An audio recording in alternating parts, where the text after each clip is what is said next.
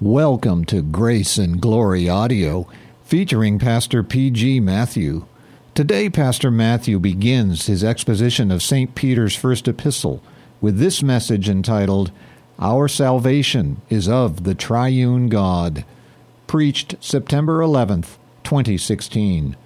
If you have your Bible with you, please turn to 1 Peter chapter 1, beginning with verse 1. Preached from several epistles, almost all epistles of St. Paul. And therefore, we are now turning to St. Peter to hear what the Apostle Peter wants to tell us. And please pay attention, sir, because theology is not easy. It demands total attention. And therefore, may God help you to reject all distraction. Salvation, our salvation is of the triune God. St. Peter wrote his first epistle from Rome around 64 to 68 AD. He wrote to believers in Jesus Christ, Jews and Gentiles. He wrote, he says in chapter 5, verse 12, with the assistance of Silvanus.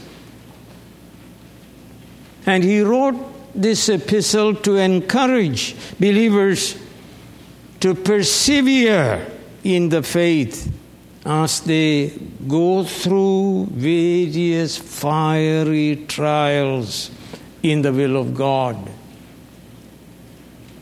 It is written to the sojourners scattered throughout the region south of the Black Sea and north of the Taurus Mountains. Regions, he says, of Pontus, Galatia, Cappadocia, Asia and Bithynia, covering the areas of modern Turkey. As the inspired word of the apostle, it is written to all believers of today, scattered throughout the world. St. Peter is the apostle of hope, a hope sure and certain hope of our final full salvation, which is anchored in Jesus Christ, raised from the dead and reigning in heaven.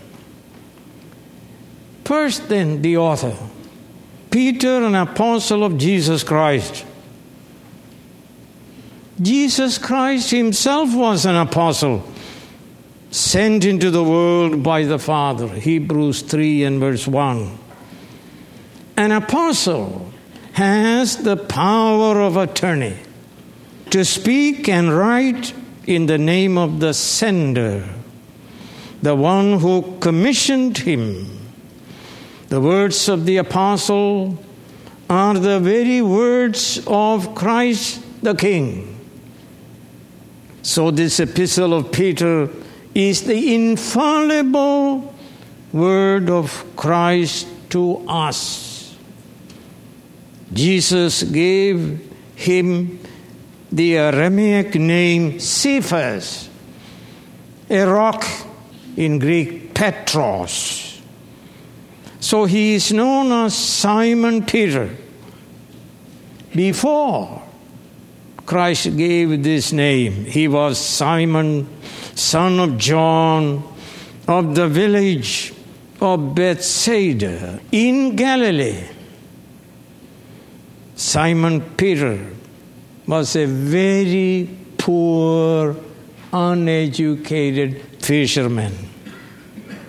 Peter was known for his early confession that Jesus was the Christ, the Son of the living God. This confession was the result of the Father's revelation to him concerning the person of Jesus Christ. Yet he became immediately the spokesman for the devil when he counseled Jesus not to accomplish redemption for us through his substitutionary death on the cross in behalf of elect sinners, which included St. Peter also. Peter also failed to function as a rock when he denied Jesus three times because he feared his own death. Friends, let us know one thing Peter is not the foundation of Christ's church. Jesus Christ is. So we read Isaiah 28, verse 16. So this is what the sovereign Lord says See, I lay a stone in Zion, a tested stone, a precious cornerstone for a sure foundation. The one who trusts will never be dismayed. And St. Paul says the same thing in 1 Corinthians 3 and verse 11. Jesus Christ is the foundation of the church. Peter's true confession also is the foundation of the church that thou art the Christ, the Son of the living God. What I mean is not Pope. Pope is not the foundation of the church. The church is built upon the foundation of the apostolic doctrine. After his resurrection, the risen Jesus restored Peter as apostle and pastor to feed the flock of God with the Word of God. After his baptism in the Holy Spirit, St. Peter boldly preached the gospel, and God saved 3,000 people. And listen to what he said. Acts 3 14 through 18. You disowned the holy and righteous one and asked that a murderer be released to you.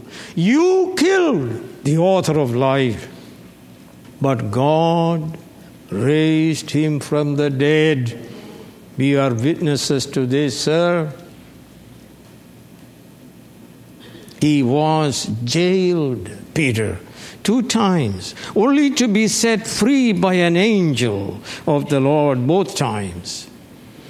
The king Herod Agrippa the first wanted to kill Peter by the sword.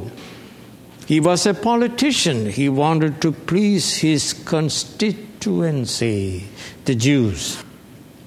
In Acts 12, we read this story. He knows Peter knows he would be killed in the morning.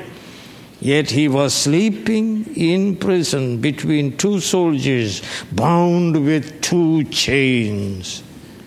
God gave him abounding grace and peace to live a life of obedience to his Lord. Finally, he was crucified for his love for Jesus, as Christ himself predicted. He was a rock for his Savior. Peter was an apostle of Jesus Christ, yet he also calls himself a fellow elder. Chapter 5, verse 1.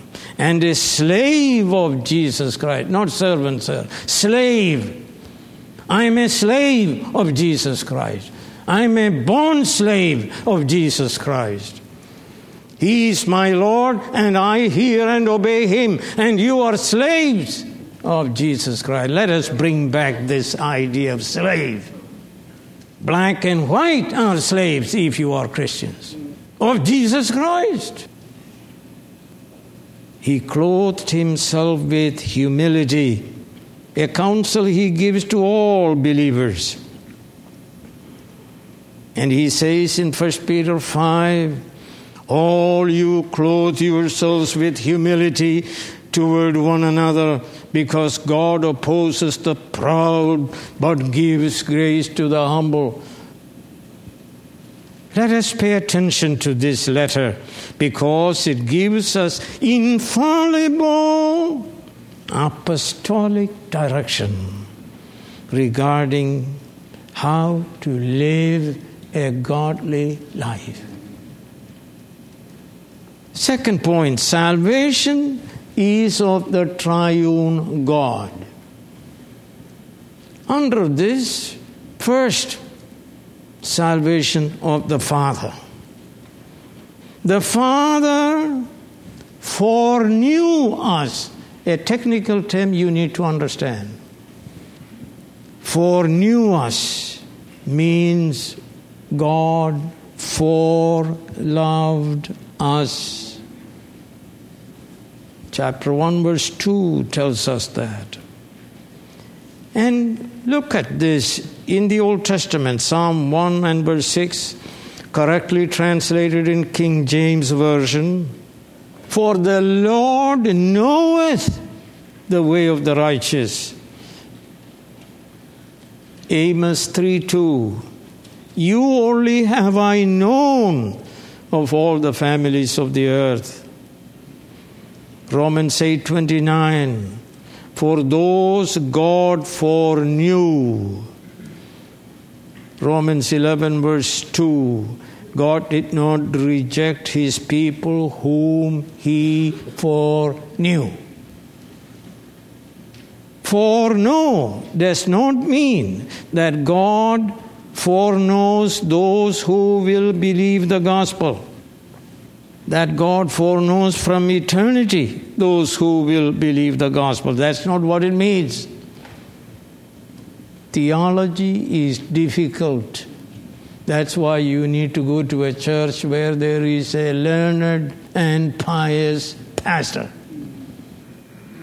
So, again, foreknow does not mean that God foreknows from eternity those who will believe the gospel in time and those who will reject the gospel in time. On the basis of this foreknowledge, Arminian says God chose some to salvation because he knew who will believe and who will not believe. That's false theology. Biblically false. Now, let me tell you what it means. This is Father's work. God's foreknowledge means God loves certain sinners from eternity before the creation of the world he foreloved them, foreknew them to be saved. From the perspective of the fall, known as infralapsarian perspective, God foreloved some sinners from all eternity before creation and fall and chose them from eternity to be saved from their sins based on the atoning work of God's Son, Jesus Christ. It had nothing to do whether you will believe or not believe. Friends, all are sinners, Esau and Jacob. And yet, in mercy, God loves sinner Jacob and not Esau to be saved. From all sinners, condemned sinners, condemned to die, God selects, chooses some to eternal life, not based on any merit of their own but based on the merit of Christ alone. God loved you from all eternity, black and white. based on not your merit, but the merit of Christ alone. So we read in Ephesians 2 8 4, it is by grace, means unmerited favor. We merited hell, He gave us heaven. We merited eternal death, He gave us eternal life.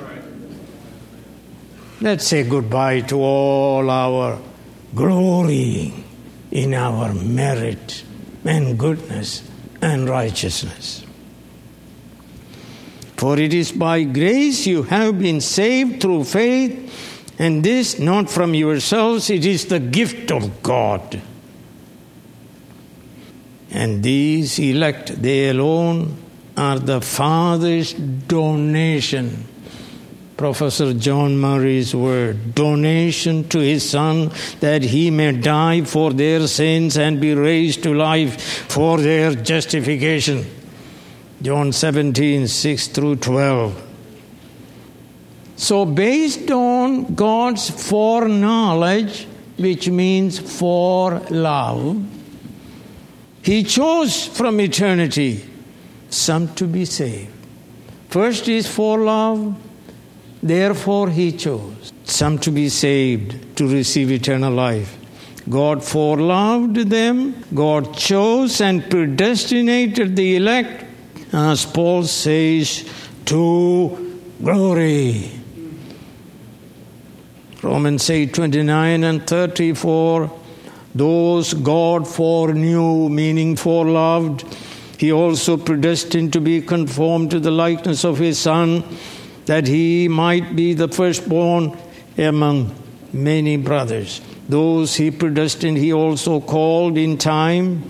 Those he called, he also justified. Those he justified, he also glorified. They are effectually called, justified, adopted, being sanctified, to be glorified when Christ comes again in glory. That's theology, sir. You go to any church and, and tell me whether they preach this. We are God's elect. So we are loved in God's Son and given grace in God's Son before the beginning of time.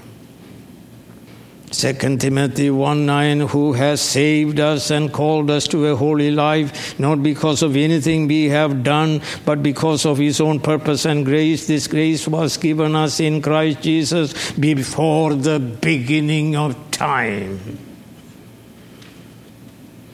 The Father loves us even as he loves his own Son. Did you hear that, sir?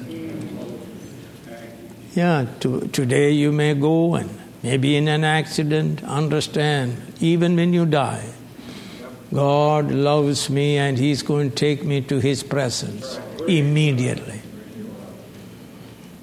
John 17 23, I in them and you in me, may they be brought to complete unity to let the world know that you sent me and have loved them even as you have loved me. Think about sir, that God the Father loves us even as He loves Jesus Christ Himself.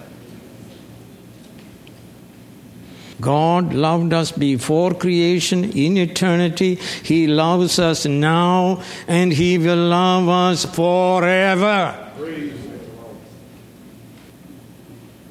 All three persons of the Godhead are involved in our salvation.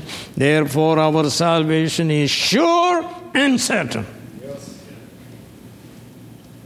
Father has loved us and chosen us. We are God's elect. Though we are sojourners scattered throughout the world, experiencing fiery trials for our faith, we are God's elect chosen resident aliens in this world, as our father Abraham was a resident alien. So we read Instead, they were longing for a better country, a heavenly one. Therefore, God is not ashamed to be called their God, for He has prepared a city for them. Paul says in Philippians 3:20, "But our citizenship is where in heaven." And we eagerly await a Savior from there, the Lord Jesus Christ. We are in the world as the light of the world. We are not in the world so that we can conform to the world. You read Jeremiah 10, it begins by saying, Don't conform to the world. There are people, they are living to conform to the world. I don't. Romans 12, verse 1 says, Be not conformed to the world, but be transformed by the renewing of your mind by the word of God. Be different, be light, and be salt, sir. We are in the world as the light of the world and the salt of the earth for the salvation of the world through our gospel life and gospel proclamation. We are in the world, but not of the world, which is under the devil's control. We do not conform to the world, we live a wholly separated life in belief and behavior a life governed by the Holy Scriptures. We are followers of our Lord Jesus Christ, who has received all authority in heaven and on earth. We are destined for glory. To dwell with God forever in a sinless new heaven and new earth. Yes, now we are chosen sojourners Yet soon we shall live in the city of God with foundations whose architect and builder is God. So Hebrew writer says, For here we do not have an enduring city, but we are looking for the city that is to come. Friends, the people of the world are without hope and without God. We are people with hope and with God. We are followers of our Lord Jesus. Though we are sojourners now and strangers in the world, we belong to the heavenly Jerusalem. Even now, we are blessed with every spiritual blessing in Christ. So Paul says in Ephesians 1 Praise be to the God and Father of our Lord Jesus Christ, who has blessed us in the heavenly realms with every spiritual blessing in Christ. For he chose us in him before the creation of the world to be holy and blameless in his sight. In love, he predestined us to be adopted as his sons through Jesus Christ in accordance with his pleasure and will to the praise of his glorious grace, which he has freely given us in the one he loves.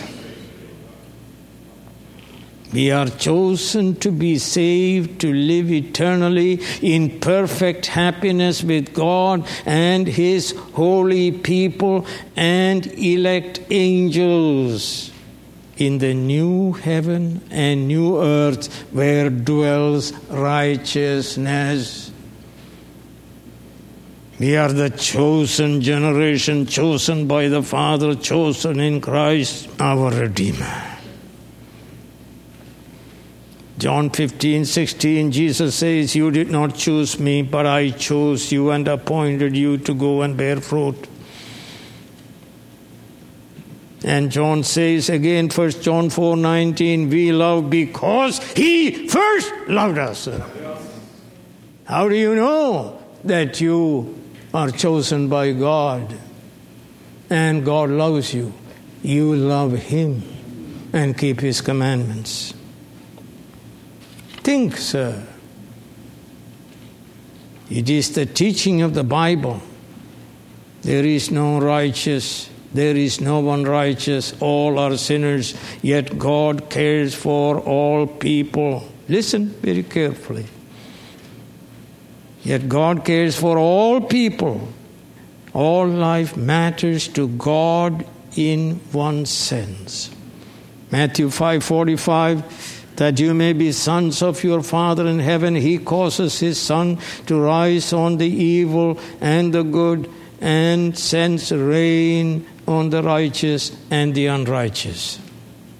Yet, in the ultimate sense, God loves the elect only who are loved from all eternity and for whose salvation alone Christ died. That is, in one sense, the life of the elect in Christ from all the families of the earth alone matters. Did you hear all that, sir? I like biblically literate, theologically learned people. And that's what we, do in this church. So understand, God will save all His elect, and they alone will dwell with God in a new world of perfect righteousness. So let us make one thing sure and certain make our calling and election sure. By this test, do I love God and obey God? Because God cares for the elect of the whole world, let us pay heed to the great commission of Christ, even to the world evangelization, beginning with our own neighborhood. Preaching the authentic gospel until God calls us home. And the salvation of God the Son. Christ redeemed us by his shed blood on the cross. In the Old Testament, the blood of the covenant was sprinkled upon the people of the covenant who agreed to obey the covenant Lord. Let me read to you, sir. Exodus 24 3 through 8. When Moses went and told the people all the Lord's words and laws, they responded with one voice Everything the Lord has said, we will do.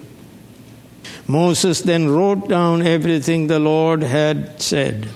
He got up early the next morning and built an altar at the foot of the mountain and set up 12 stone pillars representing the 12 tribes of Israel. Then he sent young Israelite men and they offered burnt offerings and sacrificed young bulls as fellowship offerings to the Lord. Moses took half of the blood and put it in bowls and the other half he sprinkled on the altar. Now listen. Then he took the book of the covenant and read it to the people. They responded, We will do everything the Lord has said. We will obey. Moses then took the blood sprinkled on the people and said, This is the blood of the covenant that the Lord has made with you in accordance with these words. And you read Hebrews 9:22, this is it. Without the shedding of blood, what's that? But it is not the shedding of the blood of bulls and goats. So we are told the blood in the Old Testament pointed to the blood of Jesus Christ. And St. Peter says this in 1 Peter 1 18 and 19 For you know that it was not with perishable things such as silver and gold that you were redeemed from the empty way of life handed down to you from your forefathers, but with the precious blood of Christ a lamb without blemish or defect. John the Baptist introduced Jesus Behold, the Lamb of God who taketh away the sin of the world. The price of our redemption, sir, was the highest imaginable, even the blood of the Son of God. When you understand theology, you will not be anxious you know that God loves you. And so we are told in 1 John 1 7, but if we walk in the light as he is in the light, we have fellowship with one another, and the blood of Jesus, his Son, purifies us from all our sins. And Paul says in Acts 20 and verse 28 keep watch over yourselves and all the flock, pastors, keep watch over yourselves and all the flock of which the Holy Spirit has made you overseers. Be shepherds of the church of God. Now listen, which he bought with his own blood. It is time we appreciated the love of God. The Father planned our salvation, the Son incarnate accomplished our redemption by his substitutionary death and resurrection. And third, God the Holy Spirit's work in saving us. Holy Spirit applies redemption to every elect, black or white. The Holy Spirit applies Christ's redemption to each elect of the Heavenly Father. So, Holy Spirit sanctifies, beginning with our regeneration, giving us the life of God. We also receive as gifts repentance and saving faith in Jesus Christ alone. Such believers, such elect believers, prove their faith by obedience in Spirit's power. The Holy Spirit sanctifies the elect, preparing us for glorification. What is glorification, sir? Philippians 3:21, who by the power that enables him, Jesus Christ, to bring everything under his control will transform our lowly bodies so that they will be like his glorious body. 1 Corinthians 15, for the perishable must clothe itself with the imperishable, the mortal with immortality. When the perishable has been clothed with imperishable and the mortal with immortality, then the saying that is written will come true. Death has been swallowed up in victory. Holy Spirit draws people away from sin unto holiness. He makes us like Christ. You know why? Make every effort. Hebrews 12:14 to live in peace with all men and make every effort to be holy for without holiness no one will see the Lord. If you are not holy, then you will not see the Lord. It tells you that you are not chosen. Chosen, predestinated people will live an obedient life. We are to be perfect, even as our Heavenly Father is perfect. This is the word of the Holy Spirit. And third point the purpose of Spirit's sanctification. What is the purpose, sir? What is the purpose of it all? And it says to obey Jesus Christ. You confessed him as Lord, and therefore you said, I am his obedient slave. So you are saying, Speak, Lord, your servant heareth. You don't like what I am preaching? You are not chosen to salvation. You like sinning? You are not chosen to salvation. The purpose of spirit sanctification is to live out the confession Jesus is Lord, that we obey Jesus Christ out of our love for Him. Because He is our covenant Lord, we are His obedient slaves. Jesus Christ commands His apostle, His people, to obey Him. Teaching them what, sir?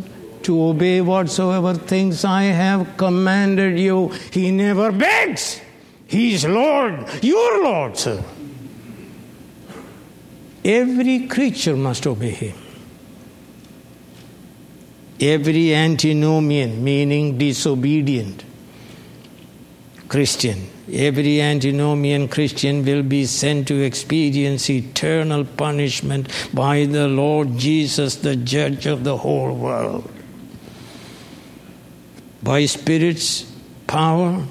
If any professing Christian does not work out one's salvation with fear and trembling, we must conclude such a person is not foreloved and chosen by the Father from eternity. Christ did not atone his sin by his propitiatory death, and the Holy Spirit does not sanctify him. He remains a child of the devil in spite of his public profession of faith in Christ.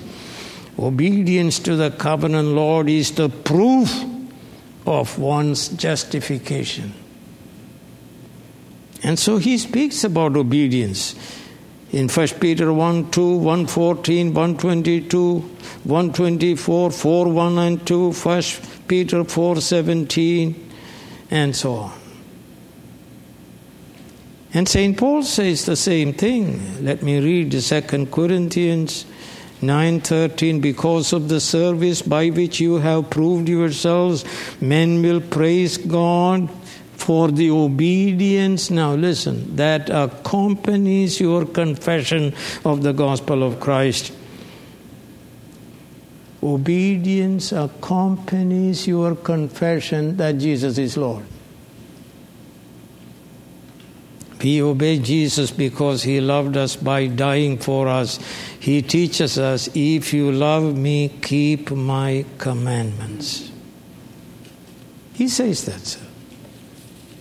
What did Jesus say? Although he was a son, he learned obedience from what he suffered, and once made perfect, he became the author of eternal salvation to all who obey him. If you are disobedient to Jesus, you are not a Christian, sir. And you cry out, ask God to save you. And finally, let me tell you, Peter prayed that you may receive what, sir? Abounding grace and peace as you go through fiery trials. The fourth point how can we love the Lord Jesus and obey Him if God's people are experiencing fiery trials as we sojourn as pilgrims in this world? We can do all the will of God through the risen Christ who gives us strength continually. Stop complaining, start praying. We need grace, we need abounding grace. The Apostle Peter is praying for all God's people. May grace and peace be what, sir?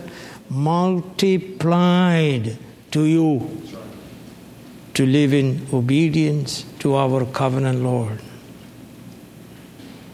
And so he says in chapter 5 And the God of all grace, who has called you to his eternal glory in Christ, after you have suffered a little while, will himself restore you and make you strong, firm, and steadfast. To him be power forever and ever. Amen with the help of Silas, whom I regard as a faithful brother, I have written to you briefly, encouraging you and testifying that this is the true grace of God. Stand fast in it. Stop complaining. He is not going to hear at all the prayer, give me more money. He may not give you any money. He may not heal you. Apostle Paul teaches the same thing. 2 Corinthians 9 8, and God is able to make all grace, what sir, abound to you, so that in all things at all times, having all that you need, you will abound in every good work. And the Lord told St. Paul, My grace is sufficient for you. And we are trying to prove that Jesus Christ is wrong. We want grace and something else. No, sir. My grace is what, sir? Sufficient for you. Hebrews 4:16 Let us then approach the throne of grace with confidence so that we may receive mercy and find grace to help us in time of need. Not money, not health, not anything. What you need is grace. And you being arrogant, you don't have grace if you don't have grace. And the one thing is, humble yourself. And God gives you grace. Grace and peace are twins. Where there is grace, there shall be peace. Therefore, since we have been justified through faith, we have peace with God through our Lord Jesus Christ. Philippians 4 says, Do not be anxious about what, sir? Anything! But in everything, by prayer and petition with thanksgiving, present your request to God, and the peace of God, which transcends all understanding, will guard your hearts and minds in Christ Jesus. Praise her.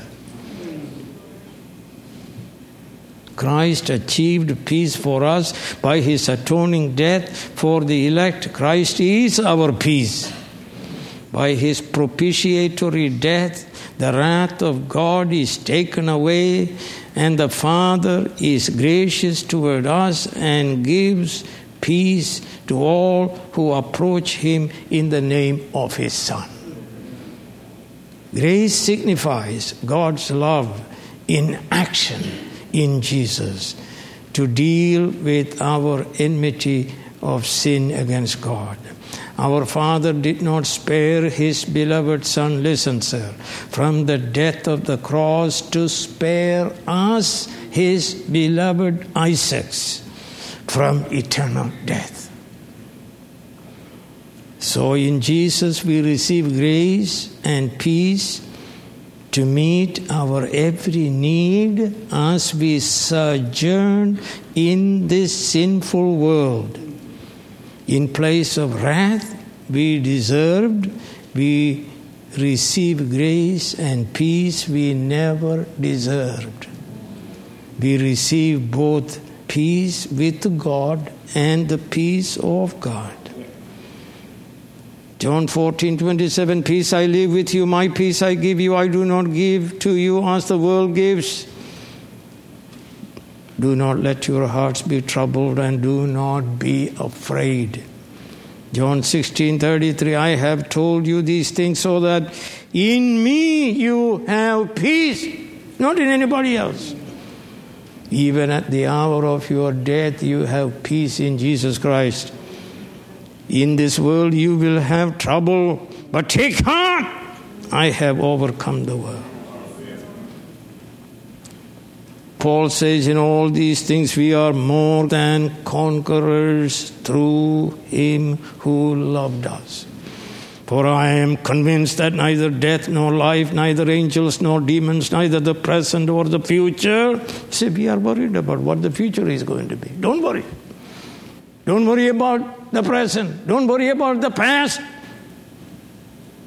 Neither height or depth nor anything else in all creation will be able to separate us from the love of God which is in Christ Jesus our Lord. We are more than what's a conquerors in and through Jesus Christ. Let me read this. What Professor Clowney, who was my professor in his commentary on First Peter, he speaks about one Armando Valladares. And listen to this. Armando Valladares closes his account of 22 years in Castro's prisons in Cuba with these words, recalling his thoughts as he was released. This is what he said. And in the midst of that apocalyptic vision of the most dreadful and horrifying moments in my life, in the midst of the gray, ashy dust and the orgy of beatings and blood, prisoners beaten to the ground, a man emerged. The skeletal figure of a man, wasted by hunger, with white hair, blazing blue eyes, and a heart overflowing with love raising his arms to the invisible heaven and pleading for mercy for his executioners. And he said, Forgive them, Father, for they know not what they do. And a burst of machine gun fire ripping open his breast. That's what grace is all about. Grace and mercy be multiplied to you to live as sojourners scattered throughout the world, experiencing fiery trials. Heavenly Father, help us to believe your word and be made strong for any eventuality, made strong by the Father, Son, and the Holy Spirit. We pray this in Jesus' name. Amen. Grace Valley Christian Center is committed to the unchanging truth of the Holy Scriptures. We have been proclaiming the whole counsel of God since 1974 through our weekly worship services, our website resources, and our publishing ministry.